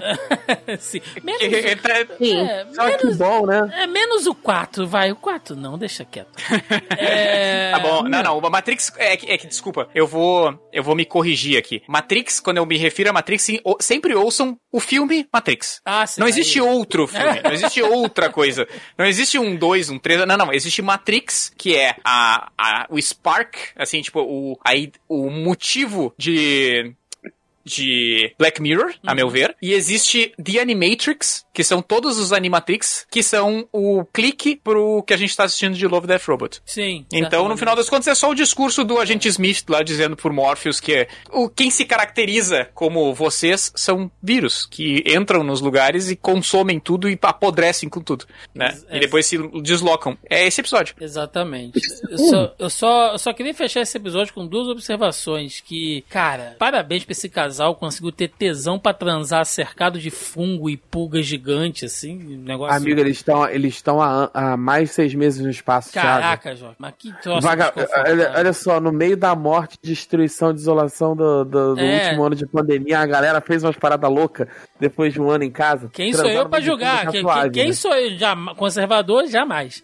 Imagina uma dieta à base de fermentação de intestino de besouro mutante. Cara, deve ser um troço. Bom, segundo os personagens é gostoso, né? Não sei. Matrix. É aquela, aquela sopa de, de aveia lá que. Porra, aquele todos os mingau da rave do fim do mundo, né, cara? Cara, eu não posso, eu não posso falar nada porque eu, por muitos anos, eu comi Soylent, que é um negócio que é só um pó com água. E, e que é- não tem gosto de nada. E pra mim, olha, me fazia muito feliz. Eu só não co- continuei comendo porque pandemia eu não pude mais ir pros Estados Unidos comprar e trazer sacos e sacos dessa merda. Eu adoro, eu sou muito extremamente entusiasta desse tipo de coisa, mas não, tudo bem. Tá bom. É. Vamos partir agora. Comida é combustível, Thiago. nem Não. falar nada, né? Tá bom. Cara, porra, tá bom. Comida é né? combustível, Thiago. Não, Ela cara, comida é prazer. Comida é prazer, pelo amor de Deus, não. Cara, prazer é prazer até dentro de um, de um no espaço no meio dos fungos. Ah, isso é prazer. É. Prazer é prazer. Ok, temos um, temos um match. Ah, sétimo episódio, Os Ratos de Mason. Que, cara, esse episódio aqui, vou te falar, mostra um, um senhor, um fazendeiro tendo que lidar aqui com, com ratos, né? Que após consumir alimento transgênico. tiveram ali uma, uma alteração na, na sua fisiologia enfim, né, na forma como eles se organizam e criaram uma sociedade tribal dentro do estábulo dele. E aí, para lidar com isso, ele faz o quê? Contrata uma empresa de detetização que usa robô, drone, enfim. E no final a gente tem um plot twist, né? Tem uma reviravolta. Eu gostaria muito de jogar um RPG baseado no, naquela sociedade de ratos ali, cara. Deve ser. Mouse Guard. Cara, boa sorte. Muito legal, muito legal. Parabéns. Já existe, que chama Mouse Guard. Sim, sim, sim. É. E que velho carismático da porra, cara. o velho é sensacional. O que vocês acharam desse episódio? É verdade, é, é um Irish clássico, né? Tipo, um, um, velho que eu acho, acho que até faltou mais sotaque nele, assim, para ficar.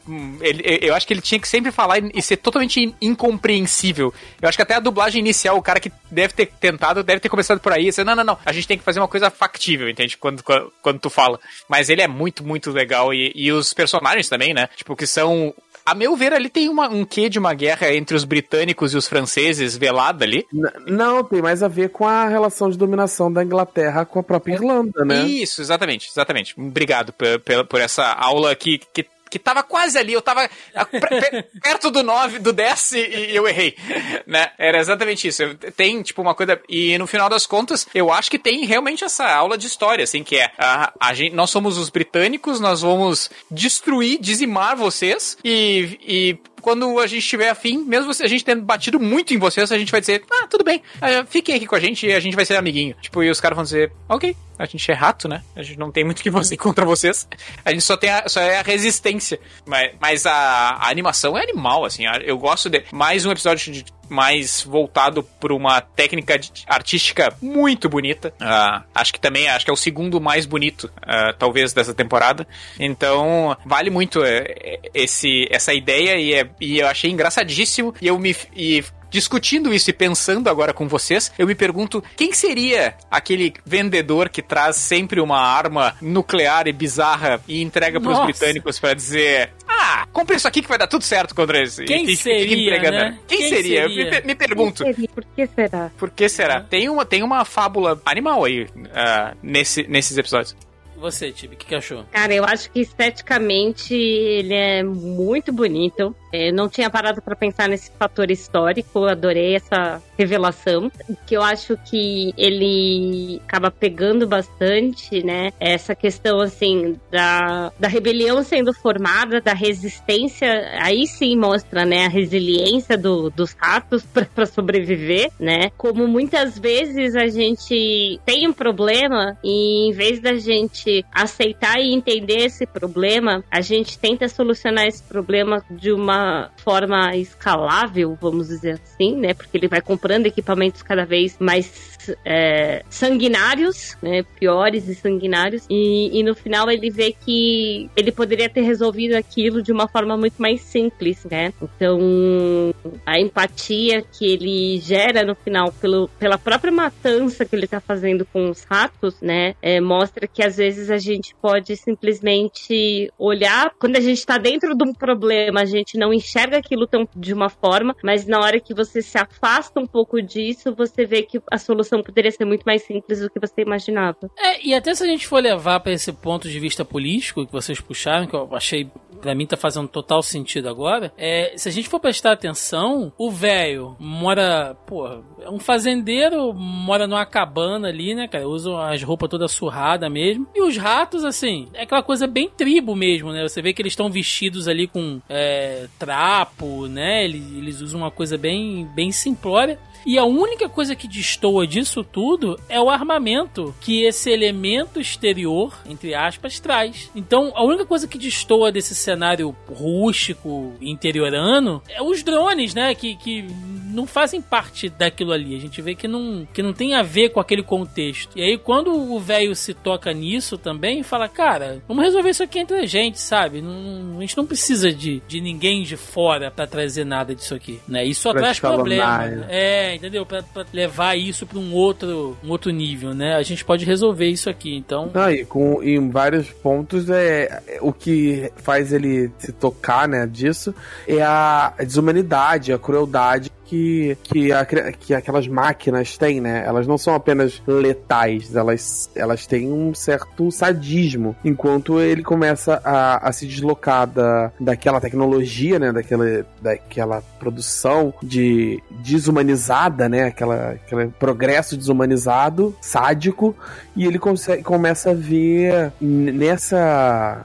Ao ver essa desumanização, ele começa a ver humanidade naquelas criaturas que ele via como, como inferiores. Praga, né? Inferior. É porque eu tô com a palavra em inglês, vermin, né? Pragas, talvez. Ah, aquelas pragas ali. E é um processo da guerra, né? De, o processo da guerra ele só existe a, pra, a partir do discurso de desumanização do inimigo. Se você Sim. começa a ver o seu inimigo como humano, como alguém igual, alguém que você entenda, você não consegue mais lutar. E ao longo da história a gente tem isso. Então, assim, eu acho que é um processo um pouco nesse sentido. Né? Cara, e aí eu só fico pensando, que triste é a vida dessa galera que fala que, ai, vocês querem meter política em tudo. Gente, política é maravilhoso. Geopolítica, então? Tá vendo? Se vocês abrissem a cabeça de vocês e se interessassem mais pelas coisas, olha quanta referência maravilhosa Thiago, que tem. Fala, quem fala isso, ah, vocês estão metendo política, não se importa de ter política nas coisas. Desde que seja política que ele concorde. Ah, sim. Porque quando sim. tem política e ele gosta do que está sendo dito, ele não se importa. Sim, sim. Ele não gosta de ser contrariado. É completamente diferente. Bom, mas eu nem entendo como política isso aí. Eu entendo como história. Tipo assim, é, não, não me senti politizado por, por não, começar não, trazer não. por esse lado. Uh, mas sim tô, tô, por histórico eu, mesmo. Eu tô falando no, no, sentido da gente usar referências históricas e políticas aqui que funcionam é, bem. Geopolítica? É, sim, sim. Tem uma crítica, de fato, é. política ao belicismo, né? Mas... Claro, claro, claro, é. total. Mas a nossa audiência aqui é maravilhosa, são pessoas esclarecidas, então eu sei que pra galera que tá, está nos ouvindo, isso aqui faz total sentido. Mas quem não for esclarecido pode mandar mensagem lá pra arroba Rodrigo Chips, eu vou adorar ouvir você, o, o, o range de vocês. É, vai me divertir. o nosso ombudsman, né? O chip agora vai ficar. Exato. Ai, meu Deus do céu. Vamos lá, gente. Oitavo episódio: Sepultados na Caverna. Episódio aí que é dirigido pelo Jeremy Chen, que é da Sony Pictures Imageworks, do Canadá. E episódio de 15 minutos. E eu só vou resumir, cara, esse episódio em Cthulhu. Ou seja lá como se pronuncia isso aqui. Mas falando sério. Clayton. É, Clayton. Chuchulo. Clayton. Chuchulo. O episódio mostra ali, né, cara, uma, uma tropa, mais ou menos como aquele lá do, do Texugo do Mel, que tá fazendo uma, uma missão de resgate. Eles acabam entrando numa caverna ali, em alguma coisa que parece o Oriente, né, Oriente Médio, enfim, para resgatar um refém. E dentro dessa caverna eles descobrem uma criatura, sei lá, ancestral, aprisionada ali, que tem o potencial realmente de trazer o, o fim do mundo, né? Segundo a, a visão lá daquela menina que sobra. Cara, isso aqui é Edgar Allan Poe puro. não, tá nem, não tá nem diluído, né, cara? Isso aqui tá puro. Como o Joca falou antes, né? Ah, cara, tem episódio que é só pra mostrar a potência gráfica do estúdio. Esse episódio para mim foi isso também. É, assim, eu, eu, diria que só não é um, um, perfeitamente um conto do Edgar Allan Poe, porque faltou racismo, né? Mas fora isso. Não, mas assim, brincadeiras à parte, eu realmente eu gostei bastante, assim, tem muito desse elemento cutuliano e tal, da, da, do, do desconhecido preso no mundano e você atravessar uma porta daque, daquela realidade e de repente se deparar com o horror cósmico e tal, e a impotência dos soldados e das armas diante do, daquilo tudo. Interessante. Me pareceu uma cutscene da, da Blizzard. Assim, tipo, eu admito que eu não, não lembrava desse episódio. destrói a análise aqui. Pra mim é uma cutscene da Blizzard. Próximo. É, eu admito que eu não lembrava desse episódio. Assim, é, agora que, que eu vi, assim, ah, é mesmo, tinha esse episódio, né? Que tem, que tem um final legal. Ah, interessante. Tá, e qual é que é desse episódio? Faço a menor ideia. Tipo, que, que, sobre o que é esse episódio? Não faço a menor ideia. É tipo uns, uns militar lá, num bagulho do lugar, lá, encontra o bicho. E é isso aí. É, não lembro de uma fala desse episódio. Eu não lembro de uma troca de faz isso ou faz aquilo. De um, é tipo assim, é um pessoal que sai de lugar nenhum vai para lugar nenhum, e de repente tem uma mina caminhando e filosofando, e é isso. Não lembrava, te juro que eu não lembrava desse episódio. Não, mas acho que Eu tô com muito... chips faz muito sentido, Tibi, isso que o Chips falou, mas ele tem uma pegada realmente de, de, game moderno, né? Ele, ele, ele me lembrou até, em certo aspecto, o salvo as devidas proporções, né? Porque é um ambiente totalmente diferente. O Dead Space, né? Que começa com uma pegada meio de ação e tal, e vai ficando cada vez mais terror, com uma pegada meio religiosa, porque se a gente prestar atenção, aquele bicho tá preso num templo, né? Tem umas Sim. estátuas ali, tipo uns monges, um, uma galera de, de capa, capuz, sei lá. É um troço bizarro. É. Eu, a, a, a revelação que é o Chuchulo ali, apesar dele não falar, né, de não citar em momento nenhum, mas é claramente uma referência de cultura pop, claro. eu falei, porra, maneiro. Valeu pela referência. Não, aí é que tá. É, de novo. Valeu por isso. Valeu por isso. É, é isso aí. É, é, uma experiência que. É uma experiência. Tipo, tu assiste esse episódio e diz assim, tá aí, qual é que é? Tá aí, aí, tá aí, aí. E daí quando chega, ah, que legal, nossa. Daí acabou o episódio. Hum, tá bom, então, então, beleza. Próximo, qual é o próximo episódio mesmo? Foi bem isso que aconteceu, assim, tipo. Ah, ah se... legal, tipo, graficamente legal, mas, mas, tipo, não te agrega nada. Olha só a viagem que a gente teve nos outros sete episódios. E, e nesse, tipo, cara, me, me, me dá alguma coisa desse episódio. Me, me dá algum sabor dele. Cultura. Acho que um dos grandes, é, não digo diferenciais desse episódio, né? Porque assim, cada episódio ele vem com uma estética e ele vem com um estilo diferente, né? E aí, do mesmo jeito que a gente teve na segunda temporada a participação do Michael B. Jordan, eu ia falar daí agora a gente isso. tem a participação do Joe. Oi? Não, eu, eu tava pensando nisso. Se você não falasse, eu ia falar. Tu pegou na veia agora. Uhum. Nessa aí a gente tem a, a, participação do Joey Manganiello, né? Manganiello, não sei o nome. Exato. É o cara que fez o, o, o Mercenário. Ele fez Liga da Justiça do. Não, não, eu sei, que, eu sei quem é o ator. Eu realmente só não prestei atenção, não reconheci ele no, no, no papel. Exato, eu também não. Ah, eu, tá. Tu olha pra pessoa, tipo, não. não ah, tem. Não achei, não. Não vi ele. Tipo, o Michael B. Jordan, tipo, ah, ah é, B. Jordan. Uh, sei, de, sei o que tá, tá rolando. Uh, até no episódio daquele do Star Wars lá do deserto, Snow in the, in the Desert, também, tipo, ah, reconheço esses, esses atores. Mas aí, sei lá quem é vocês. Mas mas eu acho que você bateu na fonte, Tibi, porque ele conversa muito com, com aquele episódio do, do, Michael B. Jordan, né, da temporada passada, que é isso também, para você mostrar a potência gráfica daquele estúdio, mas numa história simples, né, num, que não tem nenhum... Exatamente. Ah, vai mais por essa pegada aí. É. Bom, gente, chegamos ao nono e último episódio, né? O Fazendeiro ou Jibaro. O episódio. Com a direção Girabi. do Alberto Mielgo, que é uma produção do estúdio Pinkman.tv da Espanha. 17 minutos. E meus amigos, olha, eu fiquei pensando aqui o dia inteiro como abordar esse episódio, porque se a gente começa a falar da mensagem subliminar ou da metáfora né? De, não tem mensagem subliminar, ele... ele é bem direto, né, cara? Cara, ele... depende, cara, Joca, depende. Ele mete os caras, ele literalmente mete os caras vestidos de soldado espanhol. Espanhol no meio da, da floresta. É, no meio da floresta tropical, arrancando ouro de uma criatura mística. mística. Assim, meio que.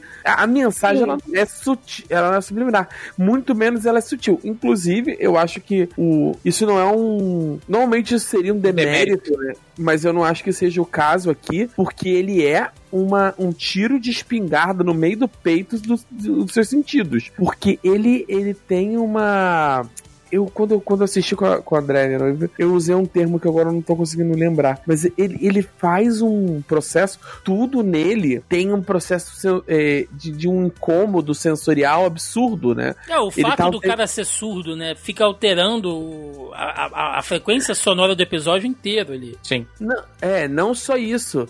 Mas, por exemplo, ele é o tempo inteiro naquela sépia meio de, de VHS motion queimado. blur. É, ele tem um motion blur, ele tem uma sépia ali, e, aí, e ele alterna os movimentos, eles não eles são meio eh, esquisitos, e eles alternam entre a frequência de quadros em momento todo. Então, e, e, ele tem aquele som, ruído. Ele in, o tempo inteiro ele tá te causando incômodo, sabe? Em todos os sentidos que ele pode. Se ele pudesse, ele dava uma lixa na tua mão, entendeu? Pra tu assistir episódio com, com segurando uma parada áspera para te incomodar também no, no, tato, sabe? Esse episódio é água na tua cara, né? Esse é. episódio sim é rotoscopia, né? Esse realmente é tipo filmado e, e, e, e, desenhado por cima e é a última continuação dessa nova temporada, né? Que é a continuação do Ouroboros. Exatamente o mesmo episódio. Vocês lembram do Ouroboros? Do The Witness? Uh, na primeira episódio, eu vou contar e vocês vão lembrar imediatamente. Na primeira temporada tem um episódio que tem uma guria, um cara mata uma guria e tem uma guria numa janela que vê ah. o cara e sai correndo atrás dele. Sim, aliás, sim, sim. É sim, o mesmo episódio. Sim. É o mesmo, é o mesmo estúdio, é o mesmo estúdio. Mesmo estúdio, mesmo diretor, mesmo, mesma técnica de, de filmagem, assim, de, de produção, né, de 3D. E, de certa forma, também é a mesma história, né? Que é aquela situação de que um vai atrás do outro, mas o outro não tem o entendimento do que tá acontecendo e a partir do momento que ele passa a entender o universo, ele se torna suscetível a ser é, absorvido por ele, né? Que é essa questão da surdez e depois ele passa a ouvir e daí por, por pelo fato dele poder ouvir, ele pode ser consumido. Eu Discordo. Cara, eu, eu, discordo um pouco, eu não vi dessa maneira. Eu vejo esse, é, esse episódio, ele é muito uma alegoria, no meu Sim. ver, tanto pela, pela visão da chegada, né, da ocupação, da coloni ocupação colonial ibérica na América do Sul, né? Especificamente pelo, eu imagino que pelo título e pelas roupas dos personagens, né, dos soldados, seja uma crítica muito mais à, à colonização espanhola, né, América espanhola. E ela e essa coisa, né, deles chegarem e tal, e aquele personagem, ele é literalmente surdo ao que tá acontecendo, né? Ele tá ali isso protege ele, isso dá a ele aquele, ele consegue se aproximar e ele consegue ver e mas ele não vê naquela naquela figura mística, né? Ele vê ela desprovida de qualquer de, de fantasia, de fantástico. Ele vê apenas uma, um meio para exploração e você vê claramente ele arrancando o ouro, né? Um, o da criatura e é e é doloroso, é, é, é sofrido, né? Acaba por matar a criatura e ao e ao e ele ele faz sangrar os rios, né? Mais uma vez uma alegoria. E ao ser tocado para que ela sangrar, ele recupera, ele, ou seja, ele, ele ganha audição, né? Ou recupera a audição, pode ser visto de outra maneira.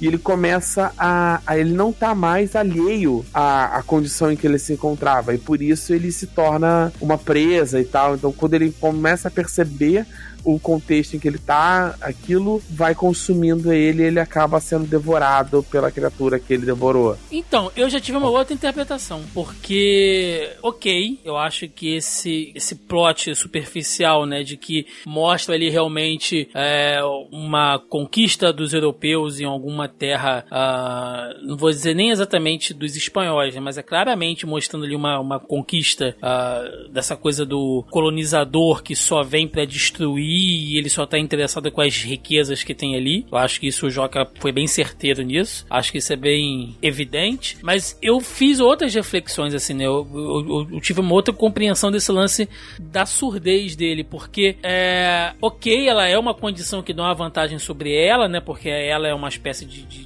de sereia, né? Ela é uma entidade ali da, daquela região, acho que isso tá bem óbvio. Então essa situação dele de surdez pode, né? quer dizer, pode não dar essa, essa vantagem a ele, porque já que ele não escuta, então ele tá imune aos encantos dela, mas ao mesmo tempo ele passa a ouvir por quê? Né? Porque ele tá se, ele, ele, ele passa a ouvir quando ele bebe a água com o sangue dela, né? Ou seja, é, essa terra, ela tem algo muito mais do que só ouro, do que joias, né? E é meio que uma coisa que, que a gente fala até hoje em dia, se a gente for pensar, da própria Amazônia, assim, que é, pensa-se muito nessa coisa de do, do, do, das joias e dos minérios e da exploração e do uso da terra para gado, enfim, mas que na verdade tem outras coisas ali, né? No, no, próprio solo, nas plantas, na biodiversidade, tudo que a natureza dá, cara, todas as dádivas que estão ali, que podem ser do, do nosso uso e fruto,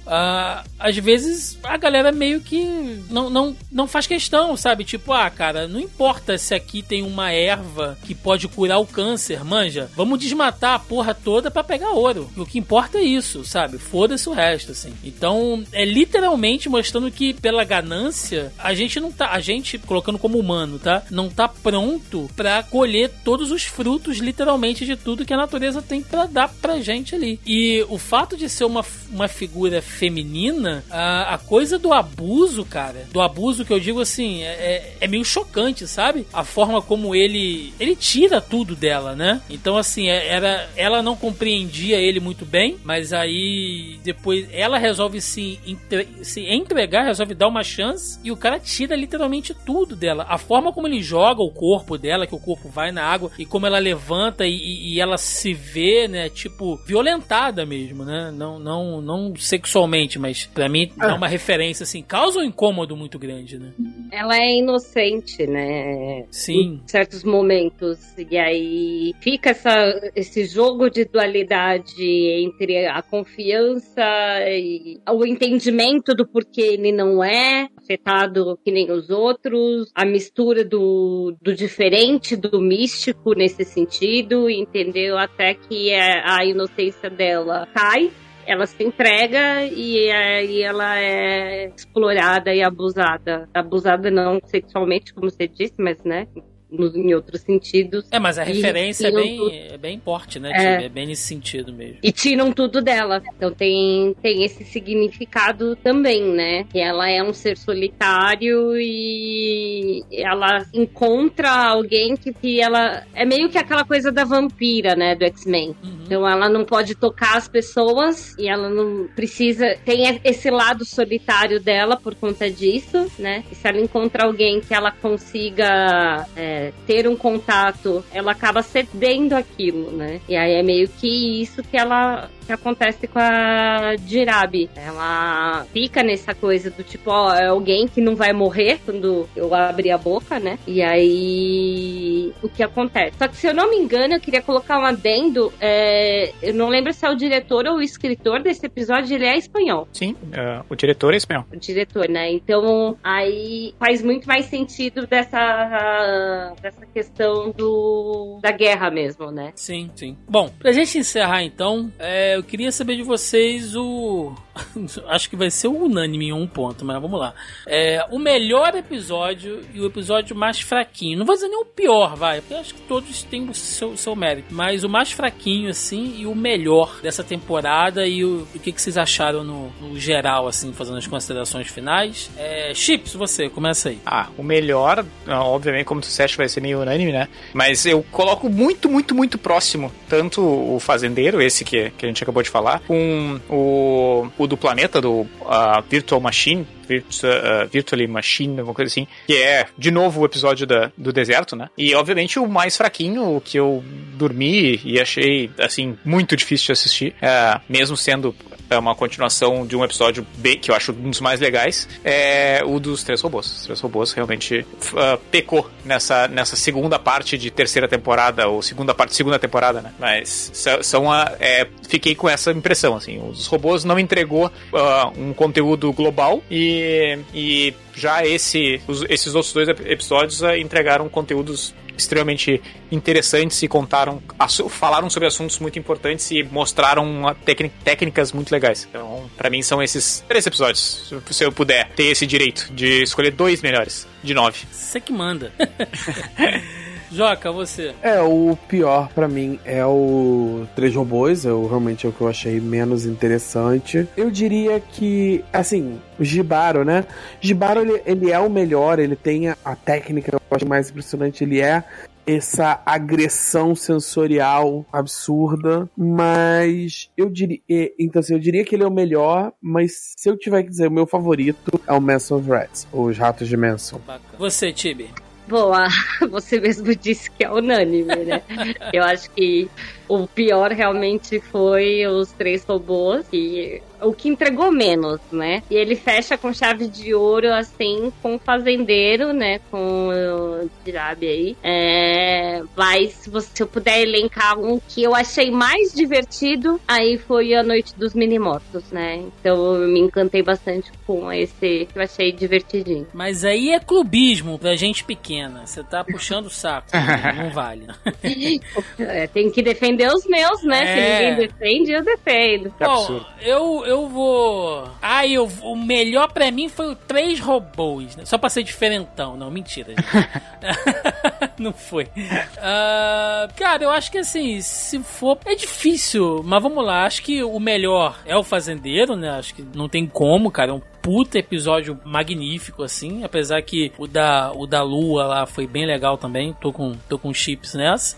Os mais fraquinhos, cara, eu vou ficar com a Noite dos Mini-Mortos. E acho que o Matança em grupo lá do, do Texugo no Mel, né? Apesar de eu ter achado divertido também, ele é, ele é mais simples, assim. Mas no geral, gente, eu vou falar de todas as três temporadas, em questão de equilíbrio, a terceira para mim é a melhor. Ah, com certeza. Se a gente for botar é. na ponta do lápis, assim, entre episódios bons, mais ou menos, ruins e tal, tanto pela qualidade técnica quanto pela qualidade das histórias, enfim, a terceira temporada para mim tá.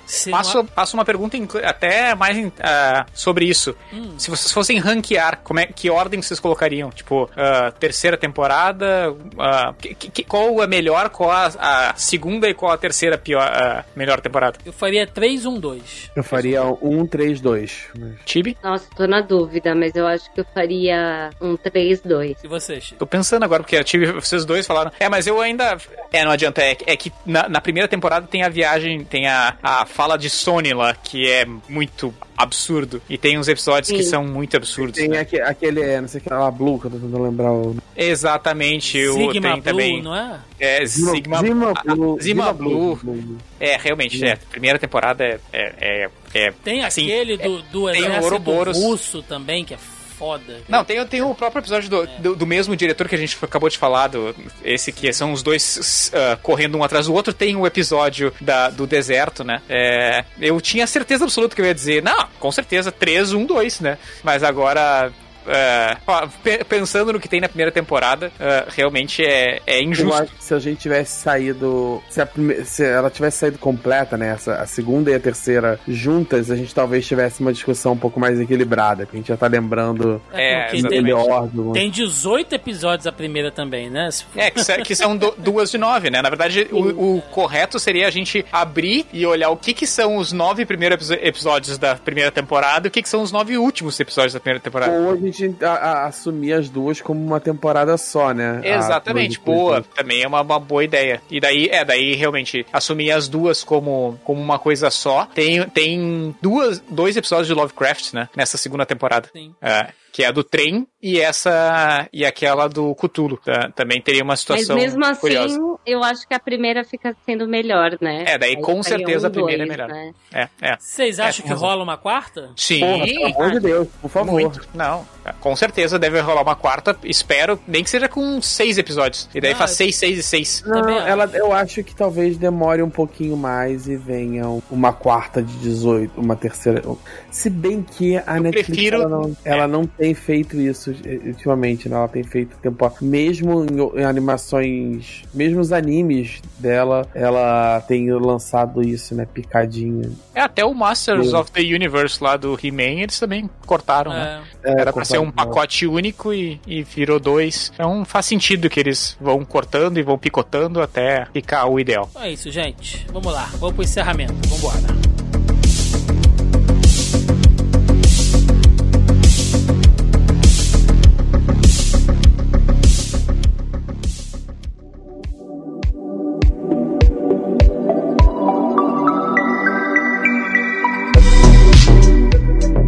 Chegamos ao final de mais um Zoneando Podcast, onde falamos aqui da terceira temporada de Love, Death and Robots, que é sempre um prazer, uma delícia. Adoro esses episódios aqui que a gente não só caga regra, né? sobre a, a, produção das coisas, mas tem essas discussões, né? Essa, essa troca de pontos de vista e um vai agregando, o outro vai trazendo alguma coisa que o outro talvez não tenha visto ou viu de uma maneira diferente. Eu acho que eu sempre falo isso aqui quando a gente grava e acontece esse tipo de coisa. Eu acho que falta, falta muito isso hoje nas discussões sobre conteúdo, sabe? Eu vejo muito da galera na internet e até mesmo você trocando ideia assim, tipo, não, eu tô certo, a minha opinião é que tá certa, sabe? Tipo, sem dar espaço pro ponto de vista do outro e tal. Então eu, eu, eu, fico feliz, assim, sempre que a gente grava e, e, acaba nessas discussões, assim, onde um complementa o outro, né? E traz esses pontos de vista e tal. Eu acho, acho bem enriquecedor, assim, fico muito feliz. Espero que tenha uma, uma quarta temporada pra gente é, para nos reunirmos novamente. E aí eu vou ter que tomar alguma coisa, cara. Vou ter que tomar um remedinho pra, pra dar uma viajada aqui, pra. pra ter umas compreensões assim, ainda mais profundas. Fica na cerveja. Do jeito que eu tô, tipo, eu vou ficar no, no chá de, de erva cidreira, cara. Mas tudo bem. É... então é isso, gente. Vamos aqui pro nosso encerramento. Aquele espaço para recadinhos, jabás, o que vocês tiverem. É... Joaquim Ramos, o escravo do proletariado. Você, meu querido. Trabalhando pro... Tra... Estamos trabalhando pela saúde, né? É, por enquanto, eu tenho trabalhado e ido à academia, tá dando pra fazer e mesmo assim tá sacrificando umas horas de sono. Então, meus projetos estão todos em ato. Até o RPG eu tive que dar uma pausa pra, pra poder dar uma equilibrada na minha vida esteja funcionando muito bem. Maravilha. Agora sim, Carol Time Martins, que bom, que bom que você conseguiu aqui. A gente teve que fazer um rebolation, né, pra, pra, juntar a galera. Que bom que você conseguiu vir. E seus jabás aí, minha querida, que você sempre tem um monte aí. Opa, sempre, né? Mas vamos lá. Toda segunda-feira já roubei chips, agora se, se lascou. Sem problema. Toda segunda-feira, como, você... como vocês já devem saber, se não sabem, né? Aqui no YouTube do Zona E, tô eu e o Chips fazendo um giro de notícias de games, né? Então, se você quer ouvir principalmente discussões sobre o mercado de games e saber dos lançamentos da semana, é só procurar aqui no YouTube toda segunda-feira, 9 horas da noite, é, que a gente tá aqui batendo papo sobre games. E me segue lá no Instagram, né? Arroba Tibimartins, e ali eu sempre tô contando as novidades, onde eu tô, o que, que tá acontecendo. É, pra quem é de São Paulo e região, né? Nos dias 12 13 e. Opa, nos dias 13 e 14 de agosto vai ter a Fênix Tokocon, eu vou estar tá lá apresentando. Vai ser em Osasco, né, é, de graça pela prefeitura. Então fica aí de olho nas minhas redes sociais, que daí eu vou estar passando todas as informações bonitinho. Maravilha, maravilha. Rodrigo Chips, muito obrigado pela sua participação. É, estou aqui dizendo que reconheço a sua, a sua cobrança no começo do episódio, então vamos te chamar para mais coisas. Porque eu, eu sei que seu, seu, seu tempo também é, é complicado. É, fica... eu sei que tem, vocês, vocês têm que mudar muito da agenda de vocês por minha causa.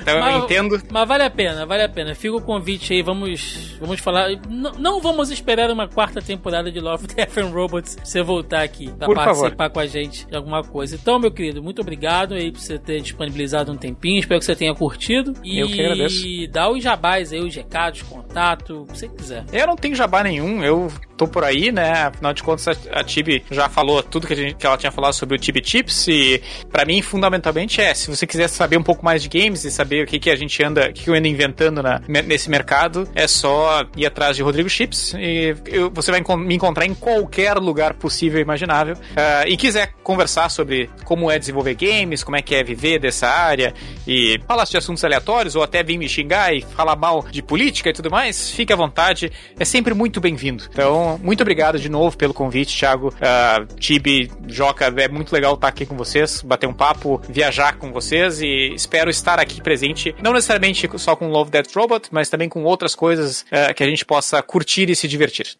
Maravilha. Gente, recadinhos de sempre. É, a gente teve que fazer aqui umas modificações de data, né? Vocês têm ouvido aí os, os episódios ultimamente, sabe que eu tô dando uma atrasada, mas é porque eu tô num processo complicado aqui, gente. Vocês me perdoem. Tem muito episódio sendo atrasado, mas a gente tá tentando, né, que acertar as coisas, então por conta disso, não tivemos o nosso post da pré-pauta que eu faço lá no nosso grupelho do Zoneando Podcast no Facebook. Então, se você está ouvindo esse episódio, ainda não faz parte, saiba que temos um grupo no Facebook aberto lá para todos os ouvintes, amigos, colegas, parceiros. Para você entrar é facinho, é só entrar aqui na postagem original desse programa lá no zonae.com.br, o link está logo abaixo do player, ou você simplesmente vai lá na busca de ou, ou você simplesmente vai lá na barrinha de busca do Facebook e joga lá Zoneando Podcast, que vocês nos encontram também, entra lá, participa, troca ideia. E via de regra, né, salvo algumas exceções, toda semana eu jogo lá o tópico da pré-pauta pra galera deixar suas perguntinhas, seus comentários comentários, enfim, que, que contribui aqui pra gente produzir este conteúdo com vocês. Além disso, estamos nas principais redes sociais, estamos claramente no Facebook, estamos no Twitter, no Instagram, estamos no YouTube semanalmente lá com os vídeos de análise, vídeo de reação, falando de, de séries, filmes, né, curiosidades, enfim. E claro, logicamente, a nossa live de quinta-feira, onde eu, Carol Tibi Martins e Marcelinho Delgado, né, às vezes ali com alguns convidados, a gente faz a nossa live de quinta-feira com o giro de notícias da semana e outras bizarrices aí do Mundinho Nerd, lá debatendo, tá sendo muito legal. A gente começou esse ano aí fazendo as nossas lives, já tem uma galera que tá indo sempre, tá cada vez mais divertido assim. É o, é o relaxo de quinta, né, Tibi? A gente chega e.